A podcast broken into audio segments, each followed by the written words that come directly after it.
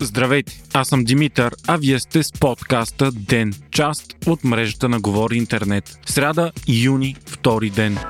Истинска война между институциите се заформи в последните дни, след като служебното правителство започна явна чистка на статуквото и прави редица промени на ръководни постове, изкарвайки на показ притеснителна информация, най-сетне прокуратурата, за която се смята, че е под контрол на ГЕРБ и ДПС, отвърна на удара. Тя обвини за употреба висшия служител на МВР Ангел Папалезов. Той беше назначен само преди дни от служебния вътрешен министр Бойко Рашков на ръководна позиция в главна дирекция национална полиция. От специализираната прокуратура съобщиха днес, че Папалезов е обвинен за участие в организирана престъпна група, занимаваща се с трафик на културни ценности и пране на пари. До сега Папалезов завеждаше именно отдела за борба с трафик на културни ценности. По разрешение на специализирания наказателен съд е било извършено притърсване на кабинета му.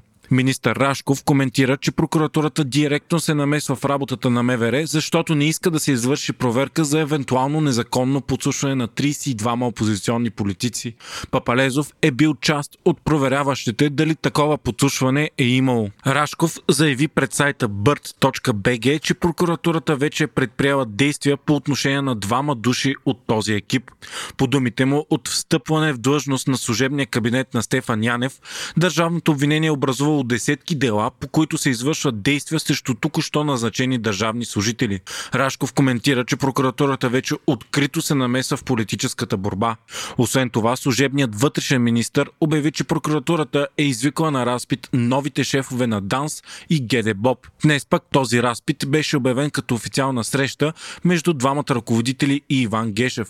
През съобщение от прокуратурата обявиха, че разговорът е бил с акцент продължаване на взаимодействието между институциите в борбата срещу престъпността и корупцията, както и защита на националната сигурност. Междувременно тази сутрин говорителят на служебния кабинет Антон Кутев обяви, че заради действията на прокуратурата държавата е пред открита война на институциите. Кутев напомни случая от миналото лято, когато прокуратурата нахуи в президентството, правейки аналогия с сегашните действия в МВР. В същото време изправи се мутри вън и нейни симпатизанти излязоха на протест пред съдебната палата и за пореден път поискаха оставката на Иван Гешев. Около 20 души дори успяха да влязат в сградата на съдебната палата и да протестират пред кабинета на главния прокурор, искайки среща с него. Според протестиращите, Гешев оказва натиск върху новите кадри на МВР и прави опит да влияе на работата им. Според тях, освен това, той се опитва да спре работата по проверката на скандала с подслушванията на член членове на опозиционните партии. От 19 часа днес пък е насрочен и протест под наслов Правосъдие без каскет, подкрепено от членове и симпатизанти на Демократична България. Сметната палата обяви, че близо 4 милиарда лева са похарчени от държавното дружество Автомагистрали без провеждане на конкурс и наличен ресурс. Това е част от заключението от одита на дружеството за периода 2016-2020 година. От анализа на Сметната палата става ясно, че дружеството не е било способно да изпълни възложените му дейности, заради което е сключвало редица договори с подизпълнители. То обаче се е възползвало от облегчен режим за получаване на държавни пари, без обществени поръчки.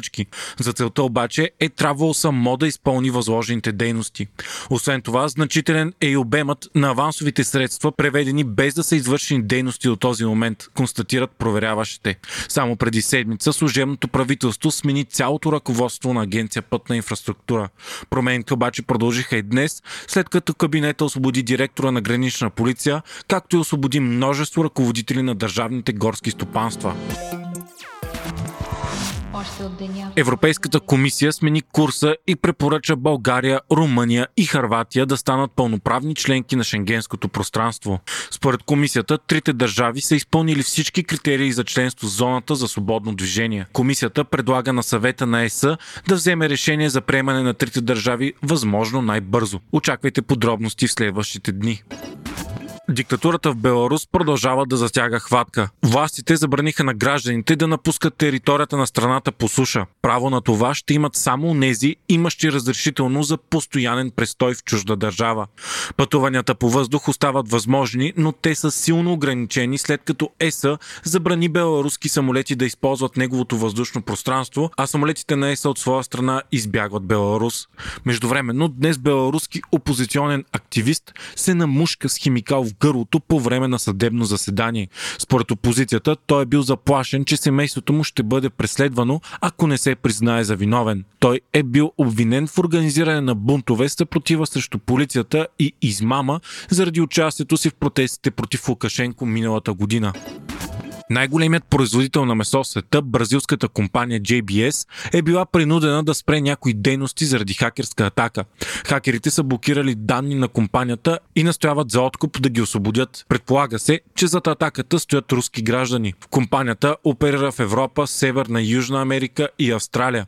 Особено голям е пазарът и в САЩ. Именно сървърите в Северна Америка и Австралия са били атакувани. Кибернападението е довело до спиране на множество дейности и е засегнало хиляди хиляди работници. Възможно е някои доставки да бъдат отложени или провалени. Това ще доведе до удар на доставките и цените на месото и дори недостиг. Компанията преработва около една четвърт от говеждото и една пета от свинското в САЩ. Сред клиентите и са големи вериги супермаркети и ресторанти като Макдоналдс.